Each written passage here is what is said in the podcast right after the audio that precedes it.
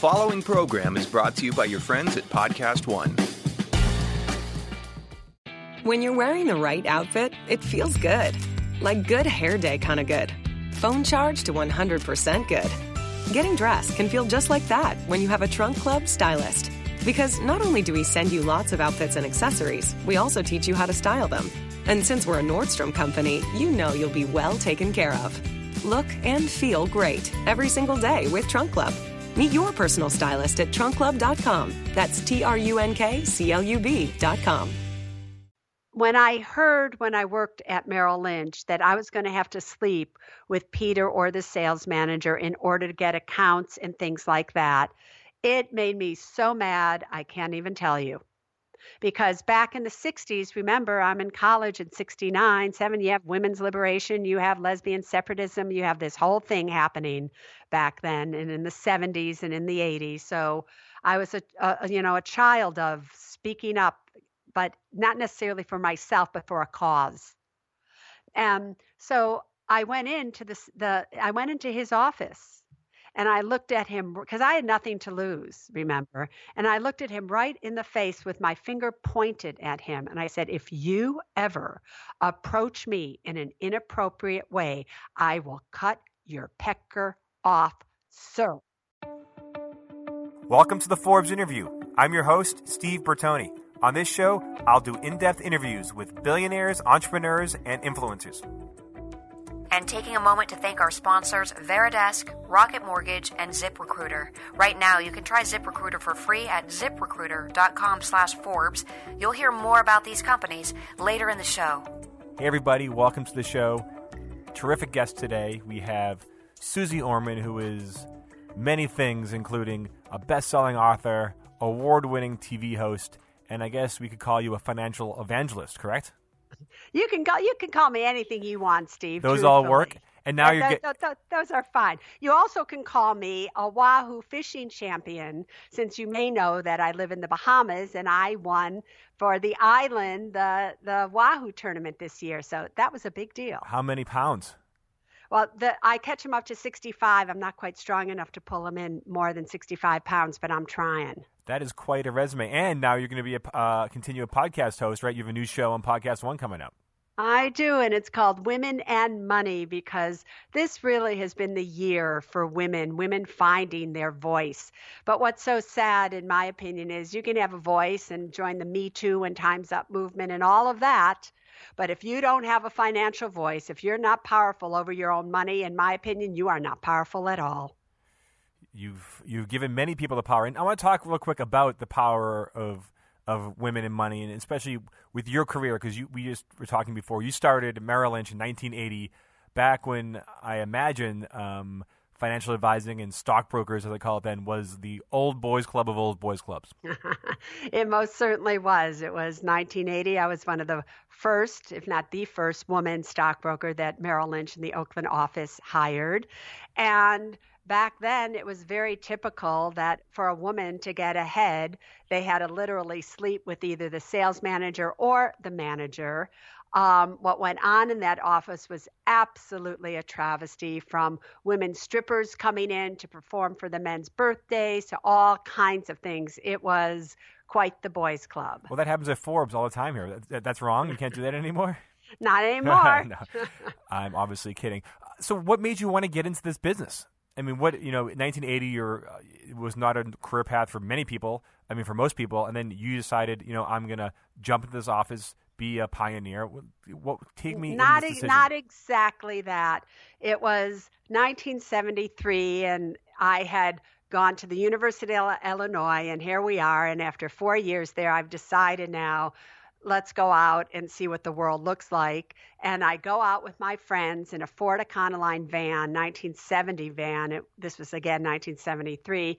And we head out and we find ourselves living in Berkeley, California on the streets until wow. in the van until I land my dream job as a waitress at the Buttercup Bakery.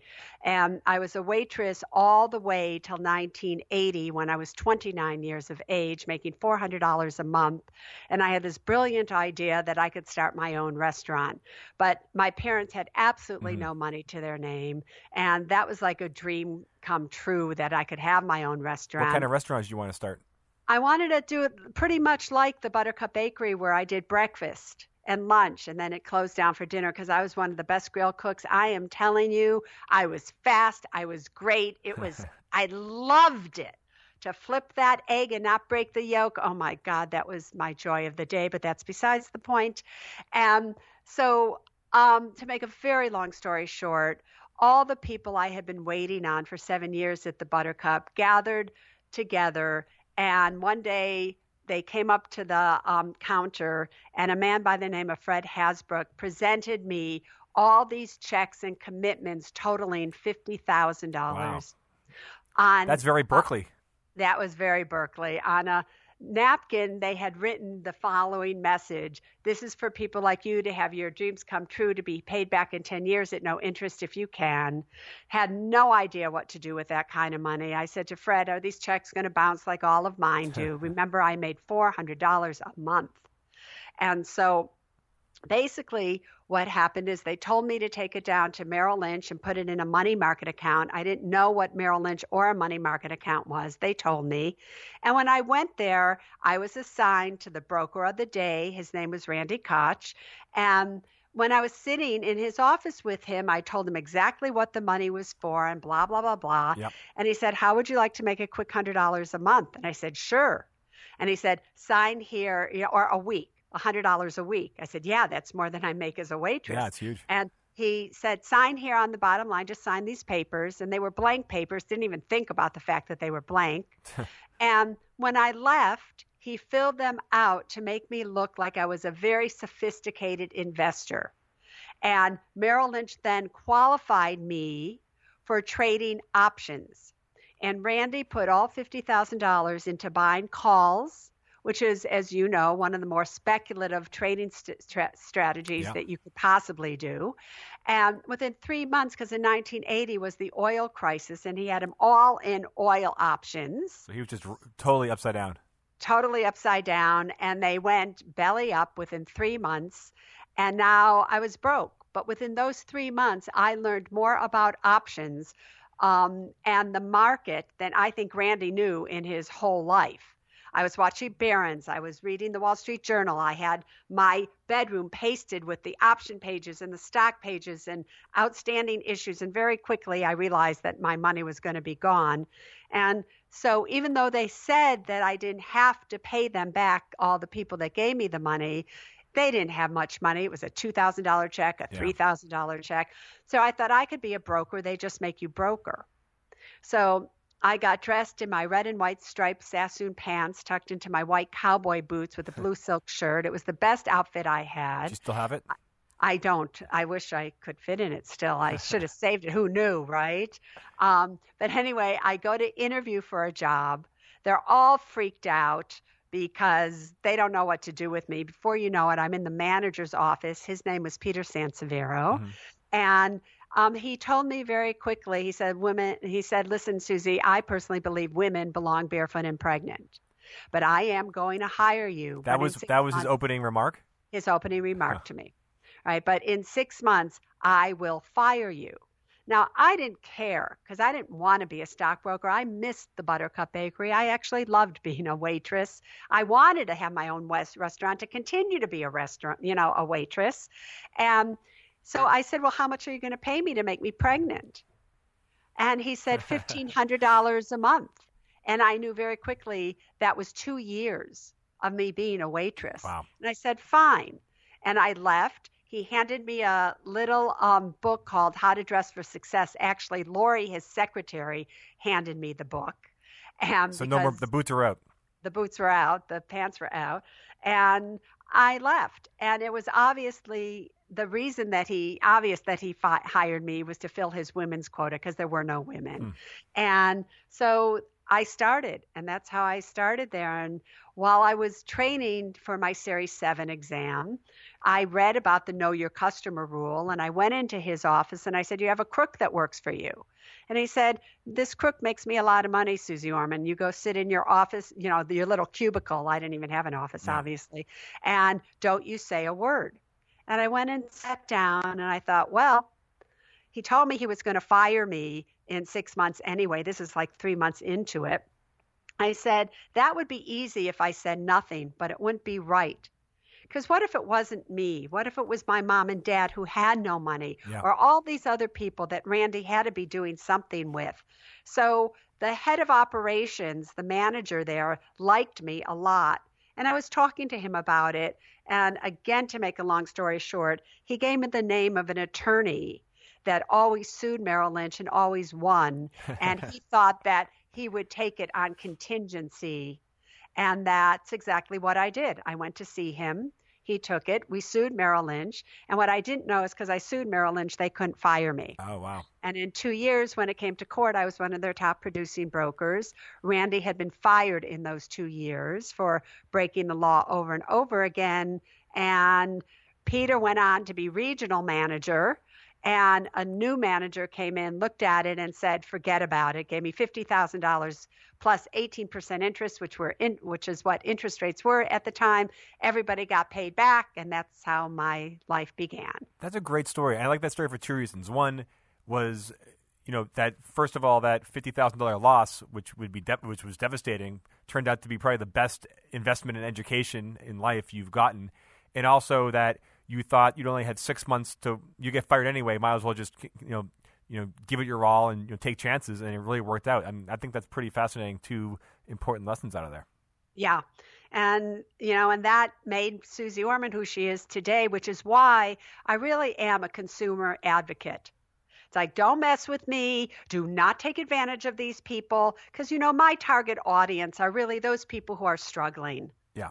If you have a lot of money, oh, you can go to anybody you want and do whatever you want. I personally, you know, whatever. It's not what what I'm all about right now. If you have credit card debt, you don't know what to do, you really need to just help and things like that. That uh, that you're mine. You're mine. And we'll be right back after this quick break. Hiring Every business needs great people and a better way to find them. Something better than posting your job online and just praying for the right people to see it. ZipRecruiter knew there was a smarter way, so they built a platform that finds the right job candidates for you. ZipRecruiter learns what you're looking for, identifies people with the right experience, and invites them to apply to your job. These invitations have revolutionized how you find your next hire. In fact, 80% of employers who post a job on ZipRecruiter get a quality candidate through the site in just one day. And ZipRecruiter doesn't stop there. They even spotlight the strongest applications you receive so you never miss a great match. The right candidates are out there. ZipRecruiter is how you find them. Businesses of all sites trust ZipRecruiter for their hiring needs. Right now, listeners to the Forbes Interview Podcast can try ZipRecruiter for free. That's right, free. Just go to ziprecruiter.com slash Forbes. That's ziprecruiter.com slash Forbes and one more time, ziprecruiter.com slash Forbes. ZipRecruiter, the smartest way to hire. And there's VariDesk. Traditional static offices are a thing of the past. Today, companies and employees want an active workspace. VariDesk helps people reimagine their office design. Being more active at work, like standing more and sitting less, can help improve your health by boosting energy and productivity. VariDesk active workspace solutions make it easy to encourage more movement in a day.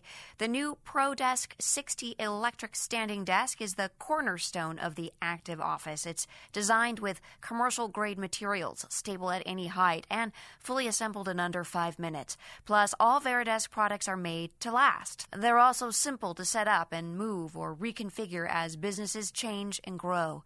Check out VariDesk products, including the new ProDesk 60 electric risk free for 30 days with free shipping and free returns.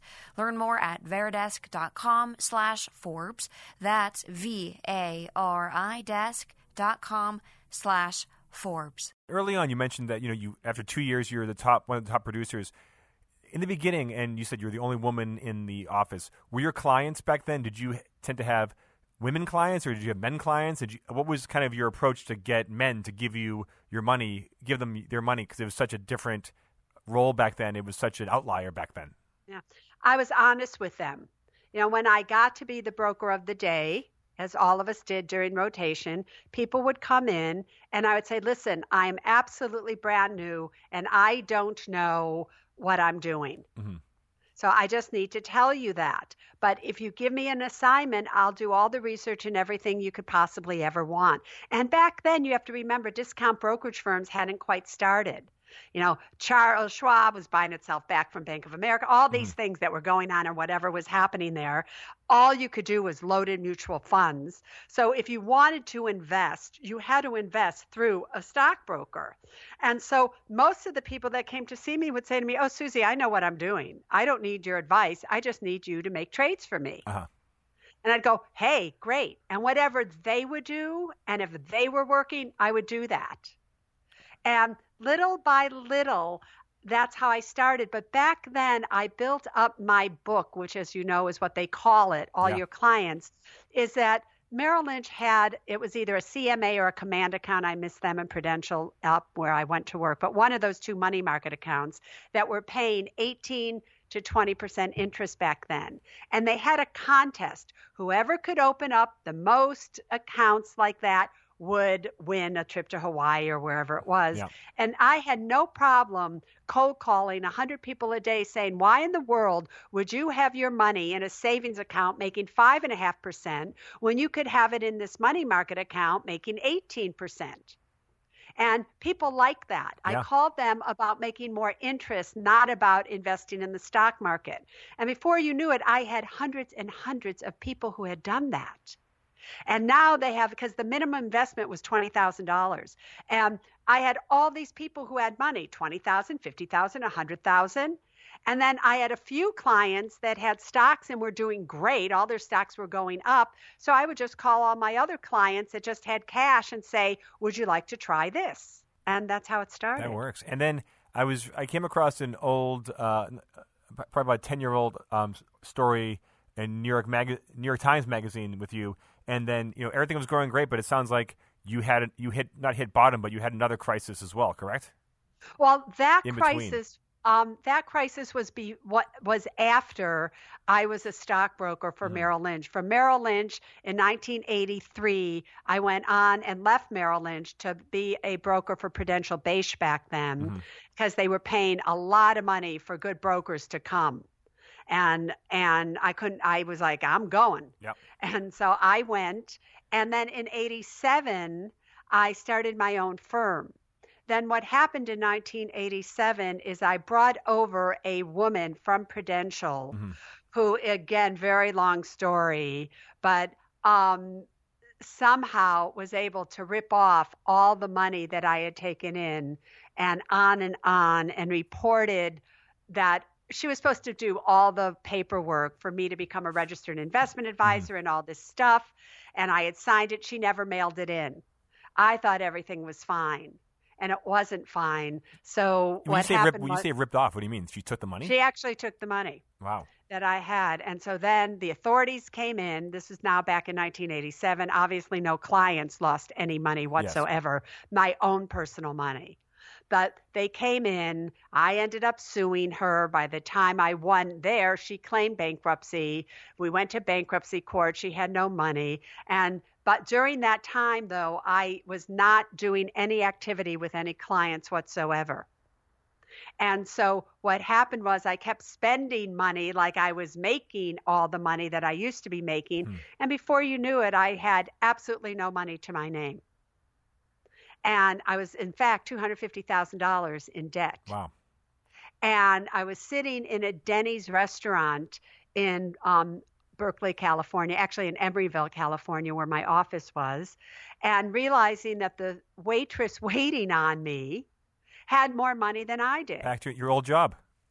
Right. I was thinking I better go back. No, because there was no way that she had that kind of debt. Yeah. I was looking at my you know, Rolex watch or my Cartier watch, whichever one I had on, my leased BMW, and all this stuff. And that's really, Steve, when I realized I needed to come clean with everybody. So I started to tell everybody how much debt I had rather than pre- you know, pretending I mm-hmm. was this fancy schmancy financial advisor with this beautiful office and everything. I just needed to tell everybody. How'd that come up? Like when you telling people, you just mention like I sit down. I just would say, I have something to tell you. I'm totally broke.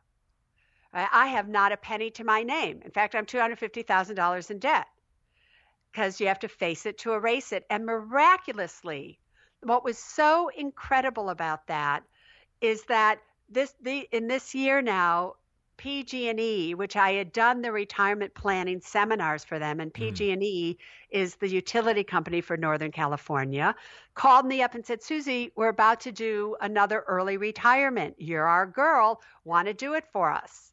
And I said, "You betcha." And before you knew it, I had made all the money back, and everything was just back and running exactly like it should have been before this happened. I'm sorry. You mean you went when you say earlier you went and got new clients from their from their employees? Well, what happened is years ago at 1980, when I first started for Merrill Lynch, Pacific Gas and Electric called Merrill Lynch and said, Do you have anybody who can give retirement seminars? And nobody wanted to do it because nobody ever retired from PG&E. I said, I do it. Yeah. And I went the first year and gave one, and they loved me. Then they, I went, gave four for different things. Before you knew it, I was traveling all over Northern California giving retirement seminars, and then finally they did an early retirement. And that's and that was like in '87. I did my first PG&E, and all the people came to me at my own firm. I see. And then they did another early retirement just a few years later, and they came back to me, and I got to see thousands and thousands of clients at that time. And when you're doing these seminars, was your you were you? I think you said you had to face to erase it. That you- did you, were you giving? Were you telling your own story and your own mistakes? Was that part of your shtick back then? No, my shtick back then really was 10 year forward averaging, how to avoid paying taxes on this money, mm-hmm. the best a joint and survivor option. I had written a little book for Pacific Gas and Electric. It was specifically on how to retire um, and from PG&E and take early retirement. So those were not the people that I said that I was broke to. It was just, you know, my friends and people like that and just everyday people that I knew. Right? But that being broke didn't affect the fact that I was probably one of the more brilliant retirement specialists out there. And now, how'd you go from broker to to global brand? So, and then what happened was that I had been doing this long enough to realize that, especially for Pacific Gas and Electric people, that they were getting older. And now we're like in 1994, 95. And I was watching all these people, and they were starting to end up in nursing homes and all the money they had in their IRA accounts and everything would go to pay for the nursing home. The husband would usually end up in the home. Mm-hmm. He would die. The wife then would maybe get half of his pension, only one social security check, and she'd have no money left. And I started to specialize in long term care insurance. So I had this idea to write a book called Keeping Your Gold in the Golden Years, simply to impress my clients, all about long term care insurance. And I met with a publisher who loved the idea. Mm-hmm. And she said, But that's not what we're going to call the book. We're going to call it You've Earned It, Don't Lose It. I went, Fine, no problem. I wrote the book. And who knew that she was going to send me on a 27 city book tour? Oh wow! to promote the book. And before you knew it, that book had sold 800,000 copies. What was the book? is- you know, what was the, the book tour? What was the audience? Were you going to seminars? Were you going to bookstores? Or So you, I went to all bookstores, and when I would go to a bookstore, there would be absolutely nobody there. okay, Nobody would show up for any of my book signings. So then I thought, oh, well, nobody's here, but maybe the booksellers, the people who worked in the bookstore, because the bookstore was empty, yeah, right, would want to hear it. So they would sit down and I would give them a seminar. Then what happened was, and what the book was about, what happened was when people would come in to ask for a financial book, they would all tell them, buy, you've earned it, don't lose it. So before you knew it, I had in 26 cities all these booksellers in love with me selling my books for me. that's amazing. You you basically recruited your own sales force. But I didn't know that's what I was doing. I, I just felt bad for them. And I sent them flowers the next day, all saying, I'm so sorry nobody showed up. Yeah. And that's how it all started. And then the publisher got me on QVC. And this is now 19, you know, 90, um, 95. I'm now on QVC. And I was the first author to ever break the QVC barrier because the only books that QVC could sell were cookbooks because you can demonstrate a cookbook. Huh. You can't demonstrate a regular book. So all these famous authors went on QVC and they failed. And they decided, all right, we'll give her one chance and we'll see. And I went on and we sold out of 4,400 books before you knew it. And you were giving like a, you were basically giving a seminar on, Yeah, on QVC. Yeah, about the book and what the book was about. And I also, in the back of the book, had my phone number. And I said on national TV, I was crazy back then, if you have a question, just use this number and call me and I'll answer it. And right then and there, we started to sell 15,000 copies, 24,000 copies. We sold hundreds of thousands of copies on QVC alone. Wow. And these mostly most of the um the clients women? Yes, Okay. then on QVC. And then what happened was the word got out that somebody broke the QVC barrier. And then the next book, Nine Steps to Financial Freedom, came. And PBS and PBS, I approached them to do a special on that book, a pledge show. They really weren't interested because they had gone with somebody else. I forgot who they were doing at the time. And QVC funded the first um, PBS special for PBS in 1998. And that went on to be their number one pledge show for that year. And every year for the next eight specials I've done, it's been the number one show. And this last PBS show I did for them back in, ni- in 2014 has been the number one show for 14, 15, 16, 17, going on 18 now, having raised over $50 million alone for them. And is it the same t- same topics or just you you Yeah, always it? finance. No, every whatever my book was on. So I did a whole new special each time. And so what happened after I made it on QVC, then Oprah got interested and all these things and before you knew it, I was on the Oprah Winfrey show 29 times. 29 times. I was on Larry King almost 30 times. And it was just, and then CNBC, Bill Bolster was the CEO or the president of CNBC at the time. and his wife was saying, Why don't you have Suze Orman on? And I met with him and we hit it off fabulously. And before you know, knew it, I had the Suze Orman show. And then I feel like you're always on TV for like 24 hours a day then. Right, right. So then it was, you know, and it became their number one show that CNBC produced. And we'll be right back after this quick break. Support for the Forbes interview podcast comes from our friends at Rocket Mortgage by Quicken Loans, the mortgage company that decided to ask why. Why can't clients get approved in minutes rather than weeks? Why can't they make adjustments to their rate and term in real time? And why can't there be a client focused technological mortgage revolution?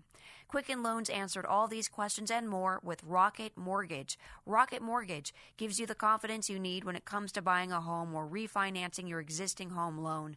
Rocket Mortgage is simple, allowing you to fully understand all the details and be confident you're getting the right mortgage for you. Whether you're looking to buy your first home or your 10th, with Rocket Mortgage, you get a transparent online process It gives you the confidence to make an informed decision. Rocket Mortgage by Quicken Loans. Apply simply, understand fully, mortgage confidently. To get started, go to rocketmortgage.com slash Forbes. Equal housing lender, licensed in all 50 states, NMLS consumeraccess.org number 3030. When you're wearing the right outfit, it feels good.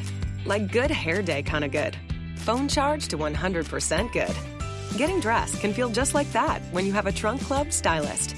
Because not only do we send you lots of outfits and accessories, we also teach you how to style them. And since we're a Nordstrom company, you know you'll be well taken care of. Look and feel great every single day with Trunk Club. Meet your personal stylist at trunkclub.com. That's T R U N K C L U B.com. What were you doing to get? I- I've I've obviously seen your show many times, but in terms of I've never seen you on Oprah or Larry King. Like, what was it? What were you doing that made them want you to come back? You know, thirty times. So um, on Larry King, he played a game with me called Stump Susie. Okay. Callers would call in and and I wouldn't know what the questions were and he loved that I never was stumped. But remember, I started on Larry King when the the technology crisis, interest rates back in were starting to skyrocket at the beginning of 2000. And what should you do? And the markets were going down, and Nasdaq was everything was going crazy, up, down, and then you know we just went on from there. And but basically, on Larry King, I would answer questions, whatever the topic happened to be that he wanted to talk about. And on Oprah, excuse me, on Oprah, it was people who were in debt, people who had gotten in whatever financial uh-huh, troubles yep. they were in, and it was Suze going to solve it for them. Well, and going from those segments to suddenly running your own show, what was that like? Because I mean, you're naturally, obviously, a charismatic person, and naturally with showbiz, but suddenly you're responsible for was it half an hour TV a day, basically? No, it was one, every Saturday for one hour. Every Saturday for an hour, okay. And because I've always believed you can't really take me for much more than that. and so, um, because I'm intense and this topic is intense, and I'm intense because I'm passionate about this. And I love this topic more than anything. So it was very easy for me to go back and forth between them. It was just being me. I felt always when I was in front of the camera, especially when it was a live camera, I felt totally at home. So whether it was on Larry King Live or Anderson Cooper Live or Wolf Blitzer or any of the shows. I was on them all, the Today Show, you name it, I was on all the time. Um, I felt like I was home in front of that camera, just talking to people about a topic that they should really hear about. Have you always been very um, extroverted in, in people's faces, even as a as a waitress or even growing up? No, actually I, I, you know i grew up as a kid thinking because i grew up on the south side of chicago and i always felt everybody was better than me i didn't feel like i had a voice i would do anything for people to love me including steal money out of my dad's pockets huh. to buy things for other people so they would like me. I always thought I would never amount to anything. I mean, that's how I started as a waitress. I worked my way through the University of Illinois in Champaign, working at Bubby's and Zadie's Deli, along with the Red Lion and the Red Herring. Mm-hmm. Uh, John Belushi and Judy Jacklin were my roommates. Really? Uh huh. Because my roommate was Judy Jacklin. The first year we lived in a dorm, and I met Judy at the dorm, but we couldn't afford the dorm after that. And they allowed us to move into our own little one bedroom apartment with another woman by the name of Carol Morgan. Uh-huh. And with Judy came John and um, I always say to people, I always told Judy, don't ever marry him. He'll never amount to anything. So he must have been a great roommate. I'm very clean and conscientious and quiet, I'm one, sure. One day we had a date, the three of us, to meet after classes and to all go out. And I'm in the apartment waiting for them. And I actually shared a bedroom with them because then by then we had moved into a two bedroom apartment. Okay. And Carol and Janice shared, shared one bedroom, and I shared it with Judy and John. And I'm waiting and waiting for them. And finally, they come walking out of the bedroom. I go, Where the hell have you been? And they go, In bed. There was so much junk on the bed. I didn't even know that they were in there. So, yes, Animal House was a true way that John Belushi was. Wow. So, what, what made this switch? How did you, what, what clicked to make you, you said, going from low confidence and a people pleaser to someone who's a, you know, oversized, you know, outspoken, you know, advocate and you know, national personality?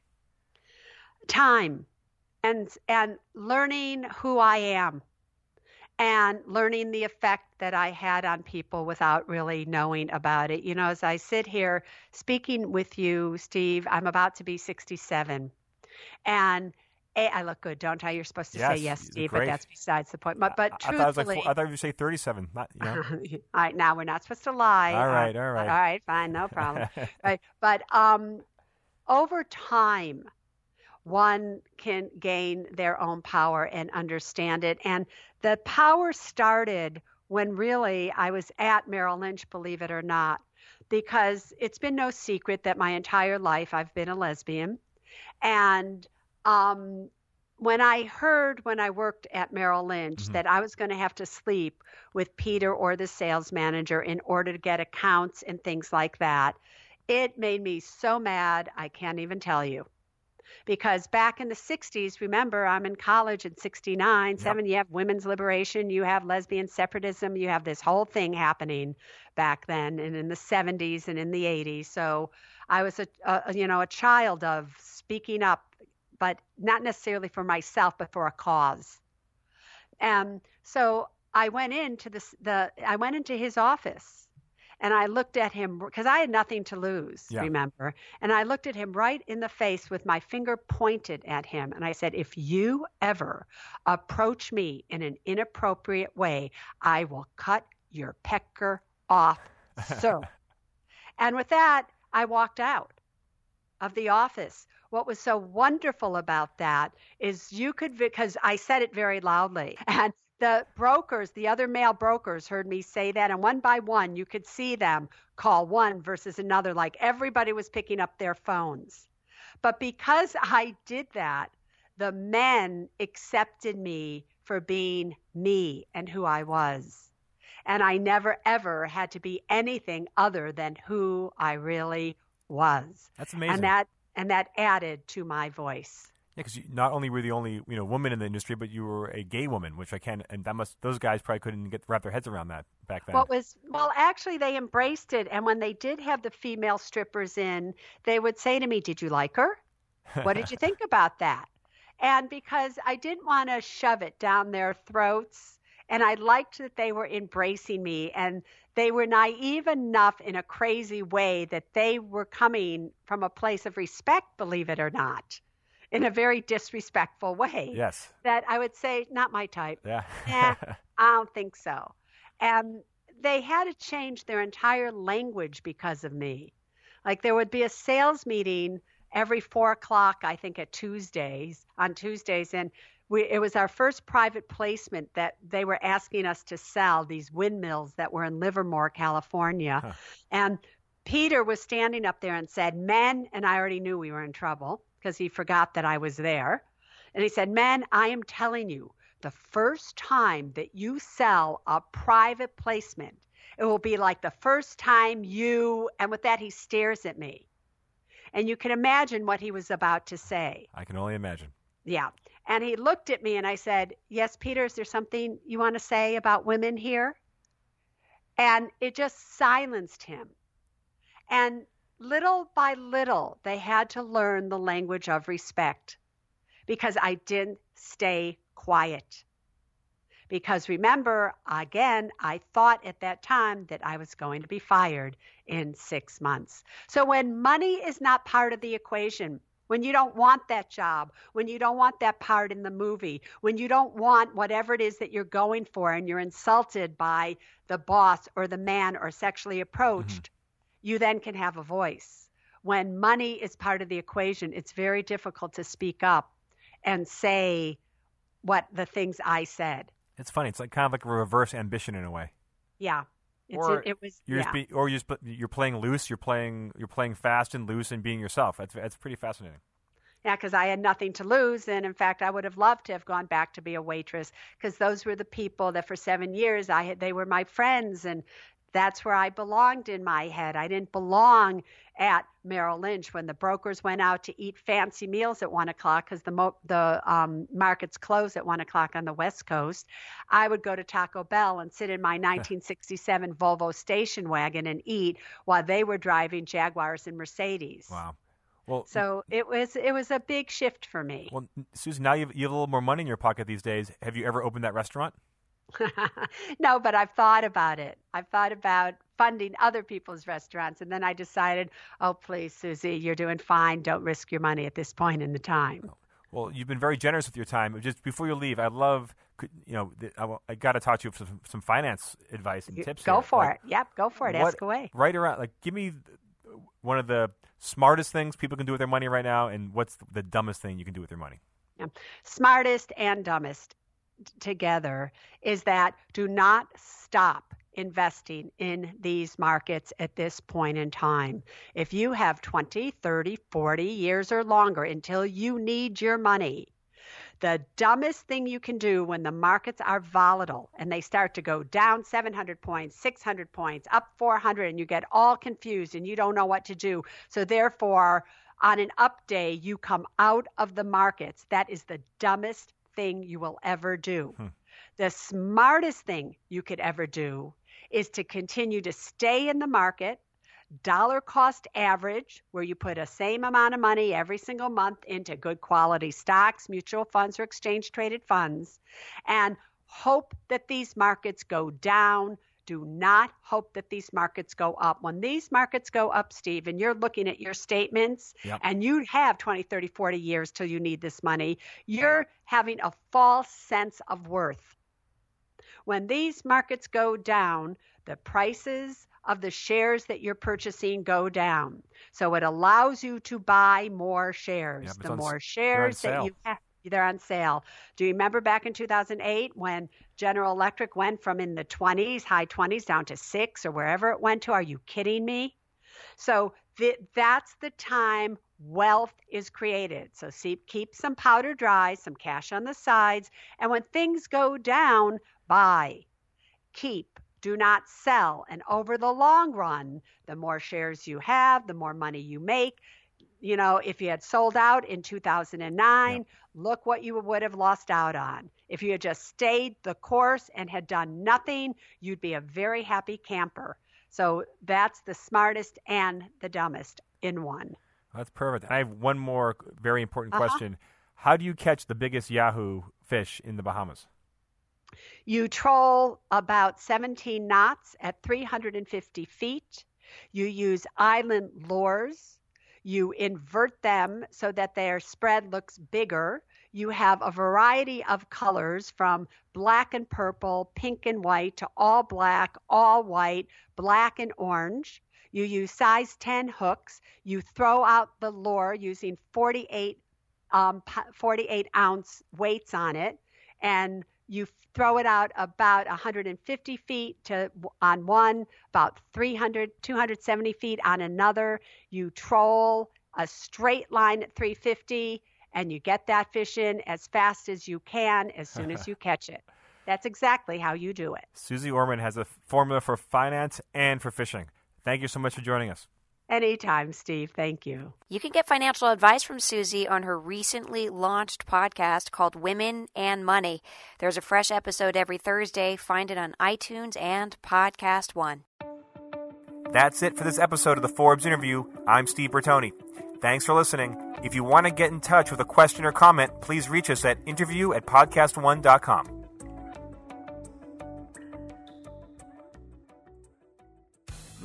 to Podcast One Office Hours with Spencer Rascoff. Listen to the CEO of the Zillow Group as he talks to his latest guest, Arianna Huffington. The goal of a machine is to minimize downtime.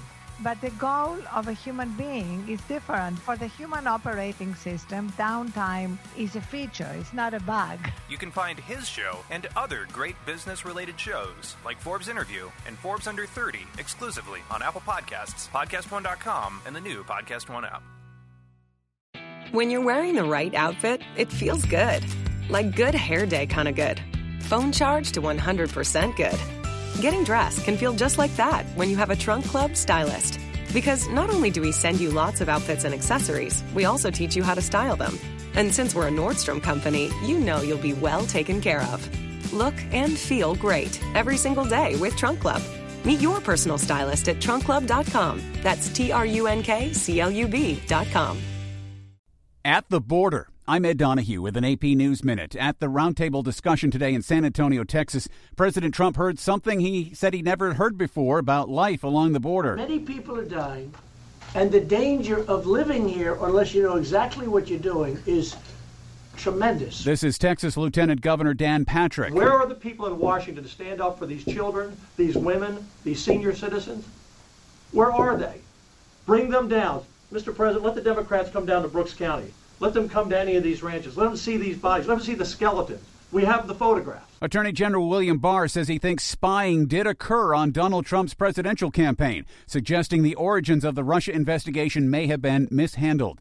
Scientists released the first image ever made of a black hole, revealing a fiery ring of gravity twisted light swirling around the edge of the abyss. One scientist said science fiction has become science fact. I'm Ed Donahue.